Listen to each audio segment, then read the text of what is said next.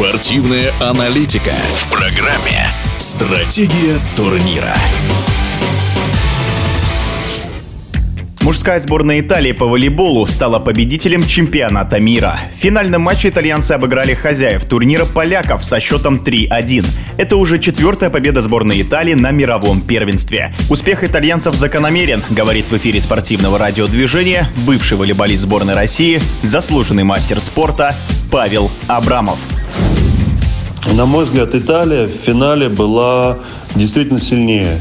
И даже тот первый сет, который выиграли поляки, там Италия лидировала по ходу сета, и поляки просто действительно за счет своих морально-волевых там э, вырвали в этом сете победу. Вот. В целом в матче Италия была сильнее и победила заслуженно. Не могу сказать, что кто-то конкретно из игроков меня удивил или разочаровал. Итальянская команда, там все классно сыграли, все внесли большой вклад в победу. И поляки тоже могу сказать, что хорошо играли. В первом сете меня, наверное, немножко удивил со знаком плюс центральный блокирующий поляков, благодаря которому в значительной степени эта победа вот в первом сете была и вырвана. Он прям проявил свои лидерские качества. У поляков отсутствовал Вильфредо Леон, а у итальянцев Иван Зайцев. Как это повлияло на игру?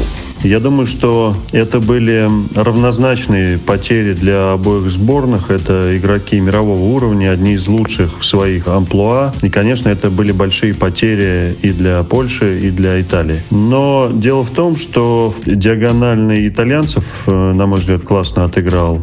И доигровщики поляков тоже отыграли классно. Поэтому заменить было, скажем так, кому? В эфире спортивного радиодвижения был бывший волейболист сборной России, заслуженный мастер спорта Павел Абрамов.